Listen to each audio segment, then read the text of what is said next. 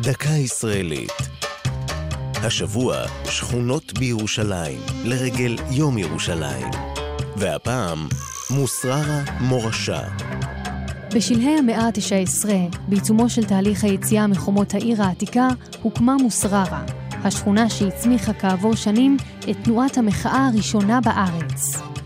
את מוצררה, שפירושה בערבית חיננית, הקימו ערבים עמידים שעזבו את בתיהם בירושלים העתיקה.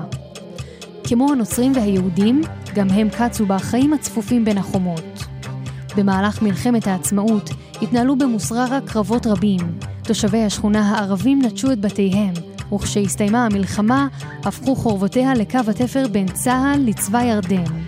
עם גלי העלייה בקום המדינה והמחסור במקומות הדיור, הוחלט במשרד השיכון לאכלס את הבתים המפוארים של מוסררה בעולים חדשים ממדינות צפון אפריקה.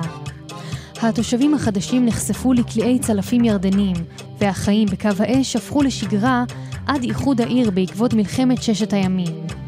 בשנת 71, על רקע תחושת הקיפוח והאפליה של עולי ארצות ערב, קמה במוסררה תנועת המחאה הפנתרים השחורים.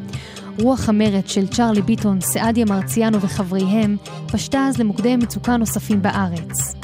בעשורים האחרונים, חלקים רבים בשכונה הפכו חרדים, בעקבות מעבר תושבים משכונת מאה שערים הסמוכה.